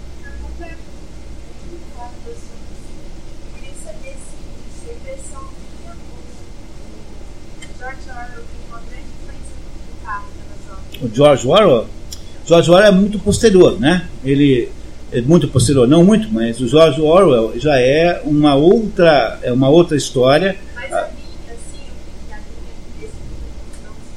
a mesma linha?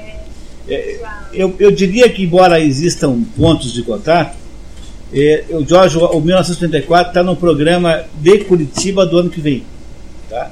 Então,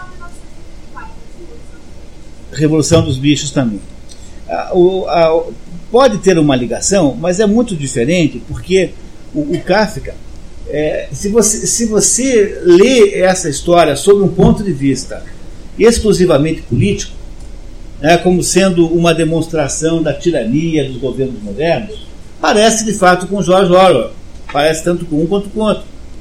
Mas por que, que vocês não topariam, então, fazer comigo um exercício que seria mais ou menos assim? E se o Joseph K. fosse de fato culpado.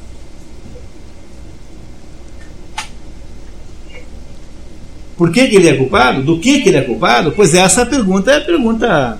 No filme, eu que faço essa pergunta para você.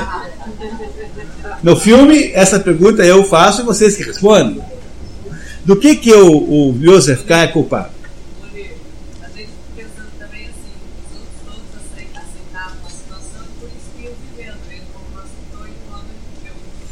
Há algum fato que, que o livro nos conte que fez esta mudança de destino, de sorte para Joseph K., que, que tenha justificado isso? No- o livro é incompleto, é verdade. Existe um fragmento que está no final. No final desse livro tem alguns capítulos fragmentados. Nesse, nesse capítulo, nós, eh, nos- é, é nos contado um pouco mais sobre Joseph K.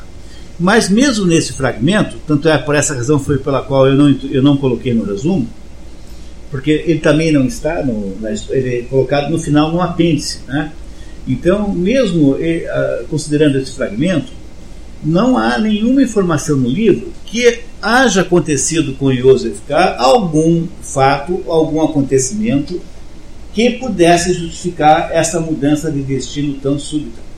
Ele levanta no dia do seu 30 aniversário, ele espera que a Ana venha com o café da manhã, como todos os outros dias, e ele recebe o, o William e o Max, né? não me lembro lá o nome do outro, Franz, o Franz e o William, que aparecem para prendê-lo. Logo, não há nenhuma explicação eh, que o livro nos forneça sobre a, a, a súbita mudança de sorte do, do, do Joseph K. Será que não é um problema de consciência dele de alguma coisa? Pode dizer. Se não é algum problema de consciência que ele tem e ele começa então. Quando a gente tem algum problema de consciência, você começa a buscar, sei lá, explicação. É como se o mundo todo- se sentir oprimido por alguma coisa, você quer resolver, não sei. É como se o mundo todo dissesse para ele assim: Eu sei o que você fez no ano passado, no verão passado. né? Não é, seria essa a ideia, né? Eu, né? eu sei o que você fez no verão passado, que é um filme que os adolescentes adoram. E os adolescentes que aprontam misérias, daí no ano seguinte eles vão lá para o mesmo lugar e aí são perseguidos por lá um monstro lá. Ah, Essa, como se ele tivesse ali feito alguma coisa. O o problema dessa tese é que em nenhum momento, mesmo levando em conta o livro estar aca- inacabado, né, há qualquer sugestão que ele possa ter sido assim, desonesto, ladrão, ter matado a mulher, entendeu? Ter casado com o Clodovil, coisas do gênero. Quer dizer, na- nada disso aparentemente aconteceu até agora. Tá? Nada disso aconteceu. Pois não, Ismênio?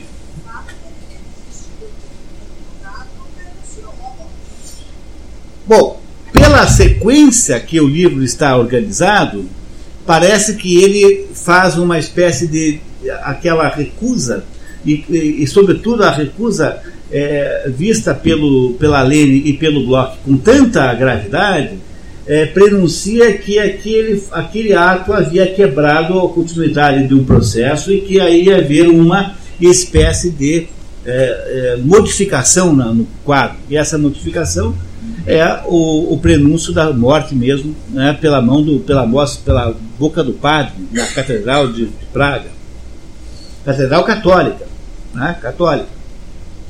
No entanto, vocês ainda não me disseram qual seria possivelmente o crime que o Joseph K. tivesse teria cometido. Inês, Pois não, Inês? você coloca assim que não existe assim é, no exterior assim ne- nenhum fato que pudesse levar a gente a acreditar que ele seja culpado de alguma coisa. Assim, ele não matou a mulher, não casou com né, não, não roubou nem nada, é, não roubou o banco, nada. Então se Então. Mas é, o consciência. fato dele não, não, não se defender. Ele tenta se defender o tempo todo, o que ele não faz, ele não consegue. Ele não consegue falar com o juiz, ele não consegue descobrir o que, do, que, do que é que ele tem que se defender, ele não consegue que o advogado o defenda. Não é só que ele não se defende, o advogado não o defende também. Mas lá no tribunal ele começou a se defender. É, mas ele não entra no mérito do caso. Ele no tribunal diz que aquilo é uma palhaçada ridícula, que aquilo é um circo e que ah, aquele troço ali é só para explorar as pessoas, que não tem nenhum valor e que é eles que vão plantar batata, que ele não quer mais saber daquilo. Então, no tribunal, no, logo no início, ele faz uma, ele dá uma desancada geral naquela situação, sem, no entanto, entrar no mérito da própria acusação, porque ele não sabe de fato, nem sabia ali e nem saberá até o fim do que é que ele é acusado. Ele, no final da história, apenas está conformado com o fato de que a sua condenação é irreversível. Então, quando entram os tenores, eles dizem assim: Ah, então são vocês que vão ser os meus carrascos? Muito bem. Uh, a que circo, de, de, que, de, que, de que teatro vocês vieram? Então, ele lida ironicamente com aquela situação. Mas ele, nem no final, acha que ele possa ter uh, alguma espécie de culpa. Desculpe, Gilberto, a Leonie estava na sua frente só um pouquinho. Leonie. Tem, tem um trecho lá da conversa dele com o padre, ele diz, ele diz assim, mas eu não sou culpado.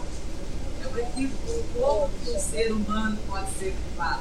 Então, talvez seja alguma coisa ah, você agora pegou um caminho de ouro. É aquele caminho do da Dorothy, do caminho dos tijolos amarelos. Né? Você conseguiu pegar um caminho muito bom agora. É dizer, o padre diz assim para ele, mas você está enganado. Ele falou assim, mas como é que um homem pode ser culpado? Gilberto. Eu ia, meu pensamento aqui, pela questão da culpa, é ele, é ele é, lutar contra uma coisa tá? que, não existe. Ir buscar, e além disso, ele ir buscar na, nos locais menos apropriados a, a solução do problema dele. É, é, uma, assim, é como se ele aceitasse uma coisa que não é dele. Então, que ele já devia nem ir buscar, nem ir atrás. Ele não tem essa culpa. A única coisa que ele faz, não Esse faz. É o. O que, que as mulheres mandam fazer? O que, que, que as mulheres mandam fazer? Para ele confessar. Confessar. Confessar. Não é isso que as mulheres mandam que ele faça? Confessar. No entanto, ele não confessa. Em nenhum momento ele confessa, tendo tido essa, essa última conversa com o padre no final da história, deixando claro que ele não tem nem nada a confessar, porque afinal de contas ele não é culpado de nada. A única coisa que ele não admite, nunca, jamais, é que ele é, está, de que ele possa ser culpado. Essa, essa é o coração do problema aqui. Essa seria uma confissão, tipo as que, que é, os pecados que a gente comete na vida e, e com a festa do padre, isso, buscando uma solução. Ué. Seria nesse sentido? No, no, no, o, De alguma forma, todos nós temos o- um dos sete sacramentos é a confissão, né? Então, olhando aqui para o cristianismo católico. Então, no, no catolicismo há a ideia de que há sete sacramentos, e esses sete sacramentos, um deles é a confissão. A confissão é um ato pelo qual você conta para um padre que é uma pessoa com uma autoridade espiritual, um padre constituído formalmente, né? E conta essa pessoa alguma coisa que você fez, da qual você se arrepende, tá? essa que é a expressão técnica, e essa pessoa então com poderes que são é, espirituais que ele tem. Ele não está, no, o padre nunca está no nível em que você está, o padre está num nível superior sempre. Então, quando você vai a um psicólogo contar a sua, a sua vida trágica, os seus problemas existenciais, você está falando com uma pessoa que tem o mesmo nível que você, o mesmo nível ontológico, digamos assim. Apenas é uma pessoa com uma técnica que você não tem. É mais do que isso, é uma pessoa não, que não tem o problema que você tem. Então, um psicólogo não é uma pessoa que esteja num nível diferente do seu, ele é apenas uma pessoa que tem uma, uh, uma posição mais favorável que a sua. Mas quando você vai falar com um padre, num confessionário, o padre não está no mesmo nível que você. O padre representa o poder espiritual. Então, o padre tem um poder, que é um poder verdadeiro, de fato, de absolver você dos seus pecados. O padre pode absolver, ele tem esse poder de fato de absolver os seus pecados e de fato ele absolve os seus pecados. É, isso é assim de acordo com a visão católica, né, o cristianismo católico. O cristianismo não católico tem lá outra visão que nem sei bem o que é, mas o catolicismo é assim: o padre não está no mesmo nível que você. Tá? O padre existe num nível espiritual superior ao seu. Não é a mesma coisa que conversar com um psicólogo, entendendo? Não é a mesma coisa.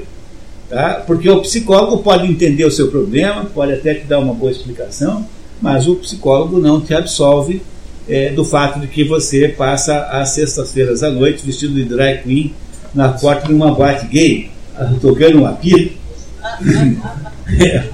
Compreendendo que é, que é outra coisa, não é a mesma coisa que faz o padre. O padre, de fato, te absolve dos seus pecados. Mas essa absolvição depende de haver a confissão do pecado. E a confissão, de acordo com a regra do cristianismo, é feita assim: você nunca deve confessar os pecados com detalhamento, você deve dar ao padre uma indicação da natureza do pecado que você, é, que você faz, porque, por uma razão prática, não se deve nunca confessar todos os pecados para Deus com detalhes, porque vai que Deus acredita. Você está morto, não faça uma coisa dessa. Tá?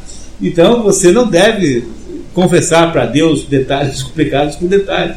A ideia da confissão cristã eh, católica é você dar uma ideia do que você fez, mas não é um não é para fazer um, estabelecer um enredo de uma carta, de, uma, de um livro erótico, não é essa, não é essa a ideia, entenderam isso? Então o, o, o Joseph K. em nenhum momento se coloca nessa postura. Não é isso? Mas por que, que ele não se põe nessa postura?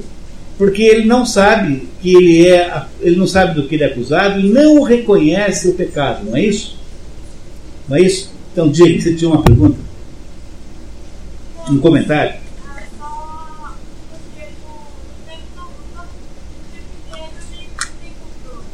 Não tem? Não tem controle de nada. Mas ele tinha antes, né? Até o dia do seu 30 aniversário, parecia levar uma vida que ele podia controlar. A partir daí, não, nunca mais. O mundo desabou como um fato consumado é, que o foi empurrando para uma inevitável morte.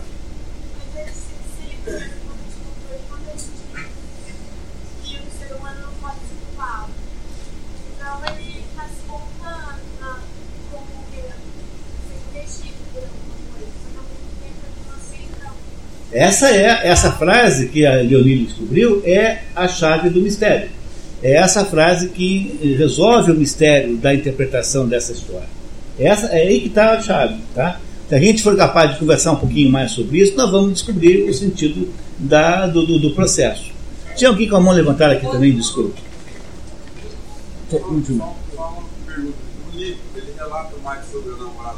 Não. Porque se a gente quisesse procurar um fato, ele só relata o fato de que ela era é, da vida, e ele faltou um encontro com ela. É, só isso. E a partir daí começa todos os problemas. É, e convenhamos que não é razão suficiente para o sujeito acabar morto, né? Você ter deixado de, né? Não é isso? De... Como é que é? Não, mas não, não, não, não há, de fato, porque o resumo pode não estar perfeito, mas o resumo, de alguma maneira, ele apresenta todos os componentes da história. Tá? Então, o resumo não é perfeito, mas quem lê o livro seguramente ah, deve ter percebido que o resumo é, representa fielmente a história. Embora não seja nem de perto comparável ao livro original, né, ele não é infiel. Quer dizer, não há nenhum fato que eu tenha escondido de vocês, compreendeu? Não há nada que eu tenha escondido de vocês sobre essa história. Tá?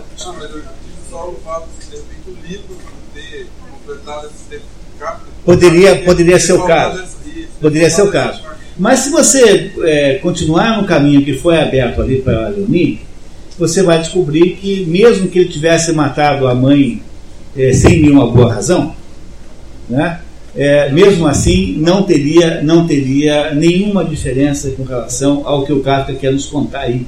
Quer dizer, ele está querendo nos contar uma coisa extraordinária e que vocês estão muito próximos de descobrir sozinhos. É assim, ó, você acha que nem o Raskolnikov, que o que ele fez, ele é um ser humano e que não é motivo para ele ser morto, ele ser Ele acha que ele é um ser humano e como tal, esse ser humano não pode ser acusado de qualquer coisa, porque ele é apenas um ser humano. Mas isso de que ele está, isso que ele aos poucos tem que seja a razão da acusação, ainda não apareceu nessa explicação. Quer tentar? Não, maluquice aqui. Mas vale? Vale? Uma alusão ao O que você acha que eu estou fazendo aqui as últimas quatro horas? É. Eu vou tentar. Uma Tá. alusão ao Cristo, não sei. Ao 30 Cristo? anos, é, imolado, um cordeiro, sei lá. Tinha que ser 33, né? Para funcionar Não, direito, mas, né? mas ele, quando ele saiu, foi aos 30. Morreu aos 30. Pois é, pode ser que tenha aí uma ligação com os 30. Eu acho que vale a pena lembrar isso. Tem um sentido essa observação que ele fez. Mas aí uma coisa absolutamente fundamental, que é o que no fundo é, é, o Kafka está nos contando com essa história maravilhosa. É, seria assim, ó, não há um homem no mundo sem, que não tem uma culpa. Tanto há uma passagem na, na, na vida de Cristo, que a Madalena vem lá, que o pessoal quer condená-la, e ele fala, olha, aquele que não tiver um pecado, que atira a primeira pedra, ninguém atira. Ou seja, não há um homem no mundo que não tenha os seus pecados. Como é que nós podemos julgar os outros? É, É. é uma coisa. Bom, muito bem, é uma ideia, mas será que nesse caso, por que razão é que, de repente, no dia do 30 aniversário, essa situação tivesse se transformado? Né? Porque houve uma transformação da vida dele. Essa transformação é uma, uma preparação, quer dizer, um encaminhamento para a morte. E por que é que isso teria acontecido logo naquele dia e não teria acontecido antes e nem depois?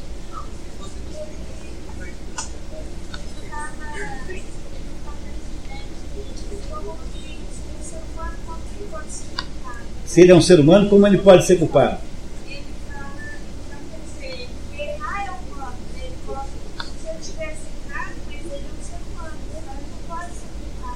Mas de alguma culpa ele pode ser acusado sim.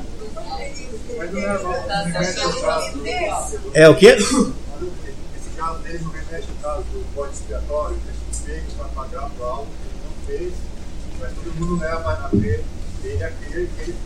Só-.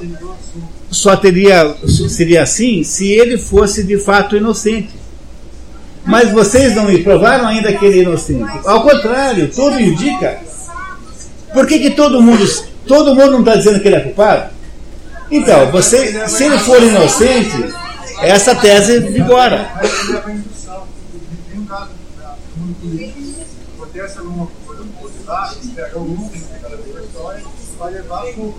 Tá certo? O bode expiatório só é bode expiatório quando ele é inocente.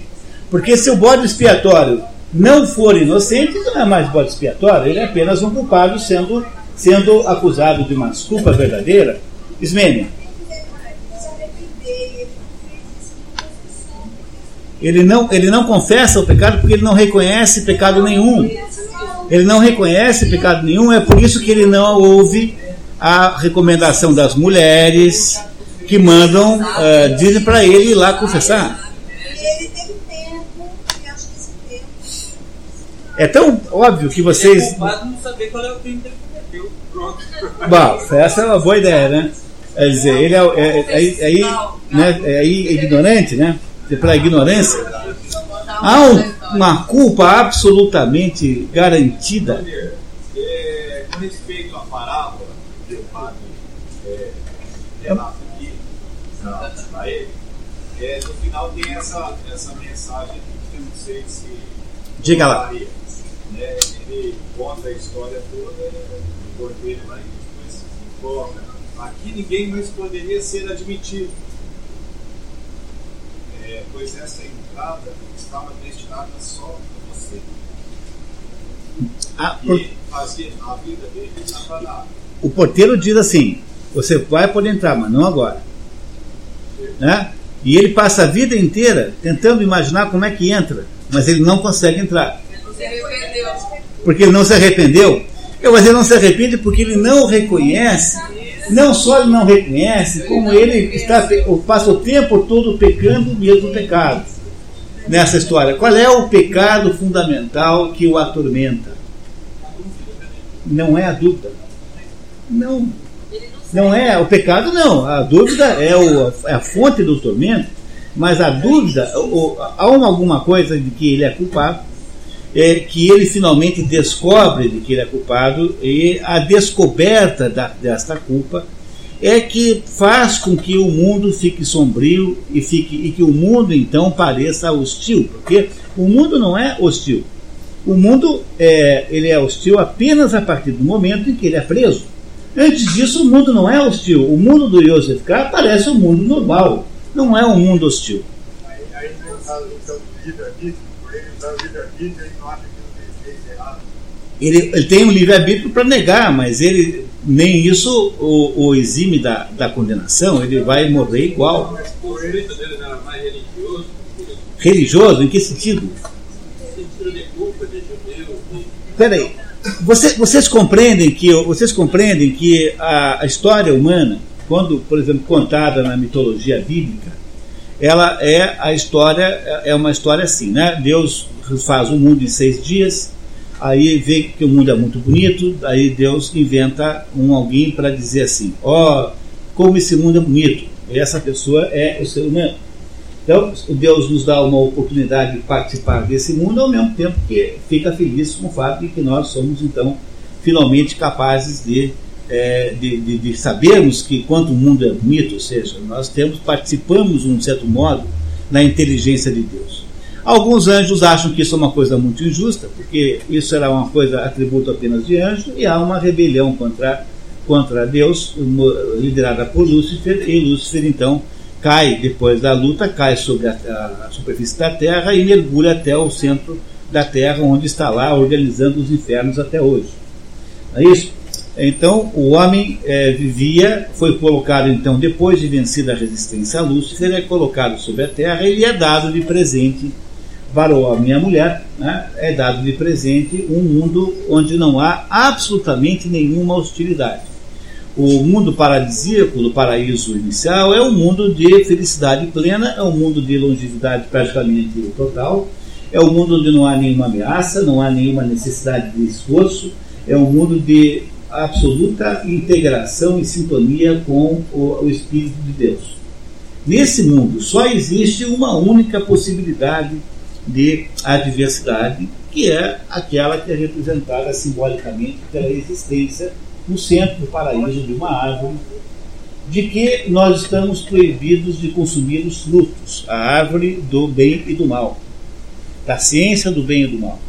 Essa árvore não pode ser consumida, ou seja, ela é um dado hostil, porque ela está proibida, e ela pode produzir um mal, mas esse mal é meramente potencial, porque eu só irei produzir esse mal se eu comer do fruto daquela árvore. No entanto, apesar de ser a única possibilidade de reversão do estado paradisíaco de felicidade humana, a árvore acaba sendo, né, acaba sendo por inspiração de Lúcifer, da serpente, acaba, acaba vendo então o, o, né, o, ca- caíram na tentação e o homem cai a partir desse momento aquilo que se chama de a queda. A queda é a transformação da vida humana de uma vida de absoluta facilidade e de sintonia total para uma vida de hostilidade e dificuldades crônicas e permanentes, que é simbolizado no mito bíblico pela ideia de ganhar o pão com o suor do rosto e ter filhos com as dores do parto é, aí equivalentes. É claro que não se está falando dessas duas coisas apenas, mas está se falando do fato que a partir da queda a humanidade transforma, passa a ter uma vida que, diferentemente do que era antes, é uma vida de dificuldades e de sofrimento crônico. Vocês perceberam que há uma mudança extraordinária entre o momento pré-queda e o momento pós-queda? Qual é o pecado de que o Yosef Gar é acusado? O pecado original? Não, a luxúria é de todos os pecados o menor. Olha, lá no inferno de Dante, o, o círculo que tem a luxúria é o círculo mais alto, quer dizer, é, a luxúria é um pecado muito leve, porque a luxúria, na verdade, é uma espécie de exagero de alguma coisa que é natural no ser humano, que é o prazer. Veja, uma das, uma das nossas características humanas é que o, o ser humano tem a possibilidade, a potência do prazer sensual. Não há mal nenhum nisso. Veja, se, se não fosse para você brincar, para que, que Deus ia ter te dado o parquinho? Tá? tá? Compreenderam que não faz nenhum sentido você fazer campanha contra o prazer sensual? Não tem sentido. O problema é o pecado está em você transformar o prazer sensual na sua vida. Aí é pecado, compreenderam? Mas você acha, tem que ser, o, o Dalton Trevisan tem uma frase maravilhosa, assim, do que vale a sua vida se você não pode comer, comer três, quatro quindins. De fato, né? Que vida mais besta, né? Pense bem que vida besta se você não pode comer três, quatro quindins. Então, o que, o que acontece no mito bíblico? O Franz Kafka é um judeu. O, o Velho Testamento é um livro judaico.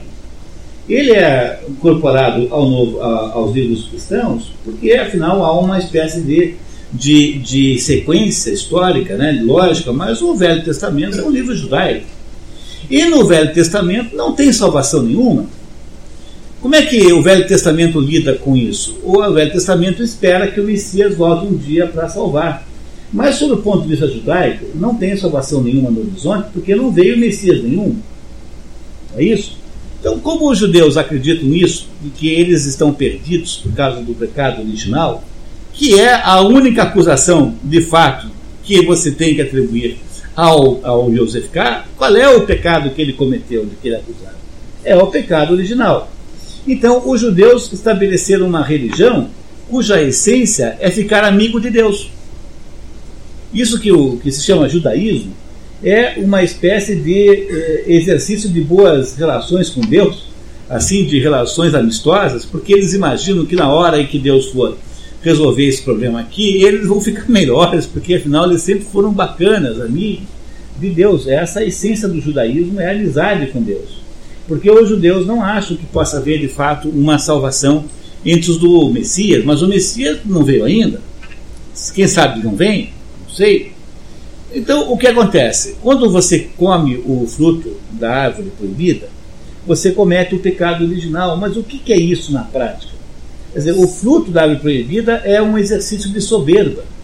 Que soberba é essa? A soberba é dizer assim: por que, por que, que o, o fruto é o pior pecado? De todos os pecados, digamos, os sete pecados capitais, é, quando você vê o, o, o, inferno de Dante, a luxúria é, é o mais leve deles, porque no fundo é apenas um exagero de uma prerrogativa humana natural.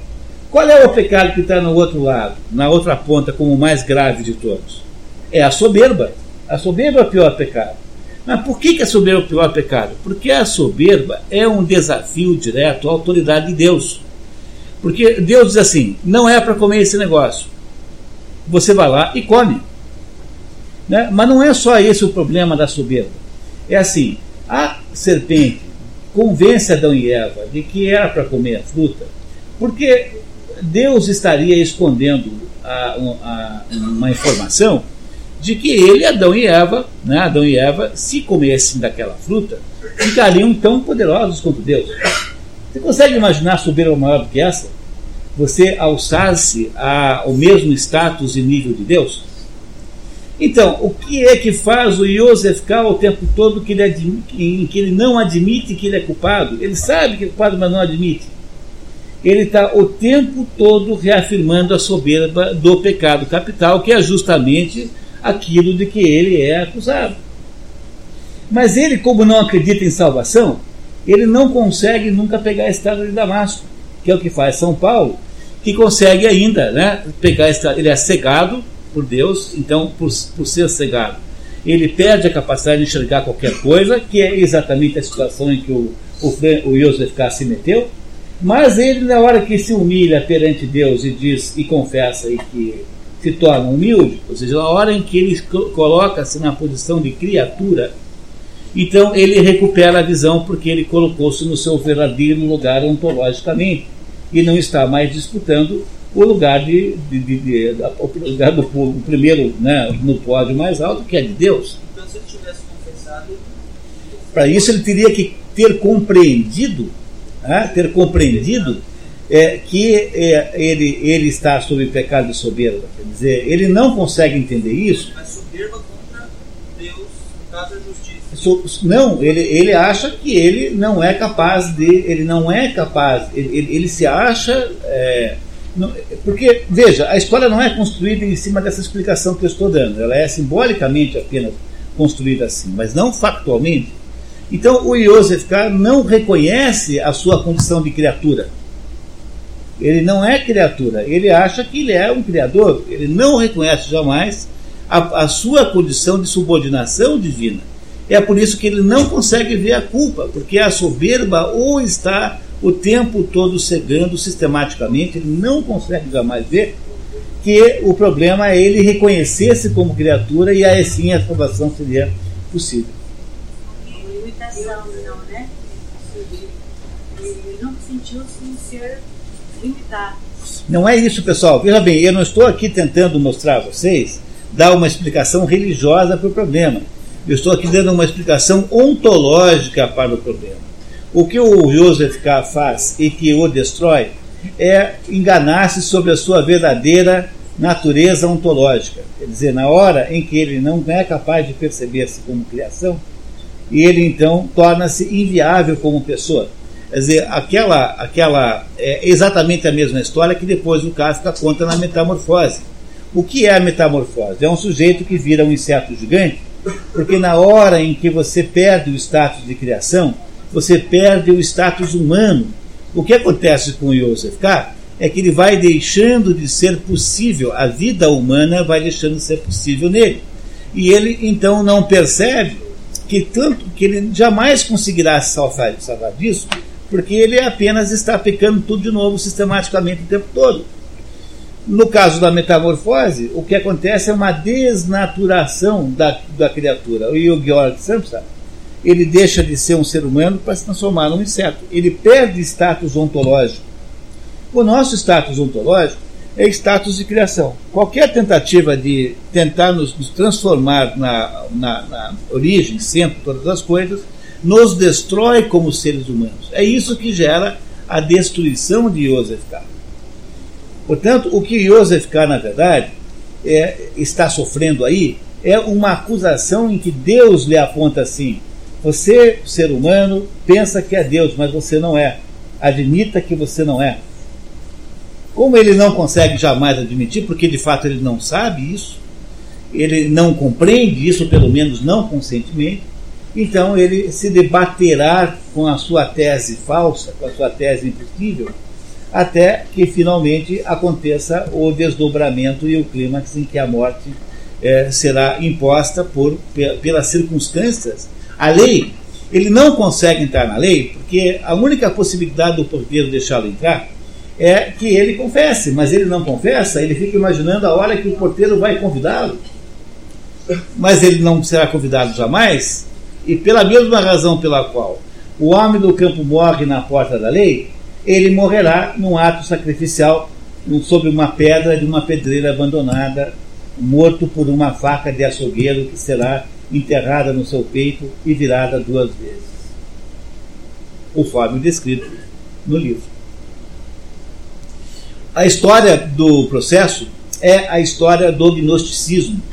Quer dizer, o pecado do, o pecado do, do, do, do Joseph K. é ser gnóstico, é achar que pelos seus próprios meios humanos ele é capaz de atingir a divindade, a sabedoria, é a, o desprezo da existência e autoridade de Deus, que é de todos os pecados o mais grave.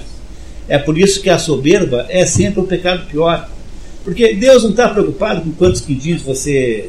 Quando você diz no Pai Nosso assim, e não nos deixeis cair em tentação, não é que você esteja pedindo para você não comprar a última Playboy, entendeu? Não é que você tenha que se restringir para não comprar. Você compreende como é fútil uma interpretação dessa? O que Deus não quer que você faça é que você caia na conversa do diabo, que está lá no, na, no mito do paraíso, que diz que você é Deus. Então, quando eu tive aqui no passado para mostrar para vocês que havia alguma coisa fundamentalmente errada com o filme Quem Somos Nós, eu estou me referindo ao fato de que no final da história, aquela, aquela senhora que é a, a dona do filme, né, a mais importante, diz assim: o problema é que a Amanda, né, que é a personagem, não entendeu é que ela é Deus. Mas nós não, não podemos ser deuses de modo nenhum. Agora, um outro filme pior que esse anterior, chamado O Segredo, que vai falar, fará um estrago muito pior que o outro, e que, no fundo, é, fica o tempo todo dizendo que, a, que, que nós somos deuses. E, é, esse é o nosso defeito. Olha, que conversa é essa que nós somos deuses?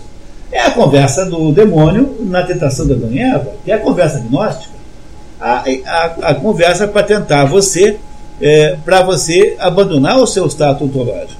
A soberba é de todos os pecados o pior, porque de fato ele é logicamente pior do que os outros. Porque a soberba é um, uma, uma, é uma desconsideração da existência de Deus. É como se você é, não julgasse é, que possa ter havido pai e mãe que antecederam você.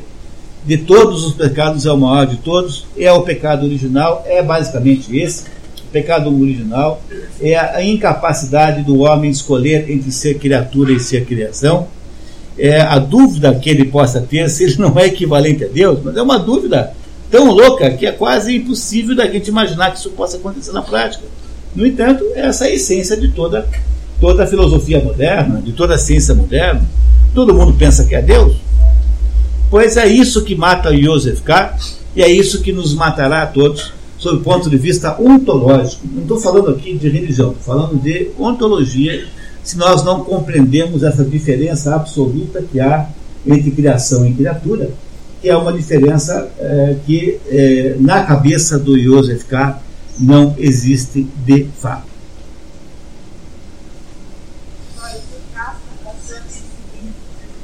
Perdão, não, não entendi?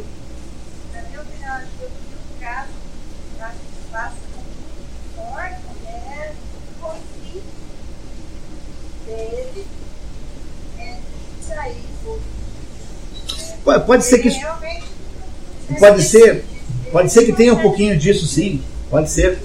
Né? Mas eu diria que nós podemos interpretar um pouco mais amplamente isso.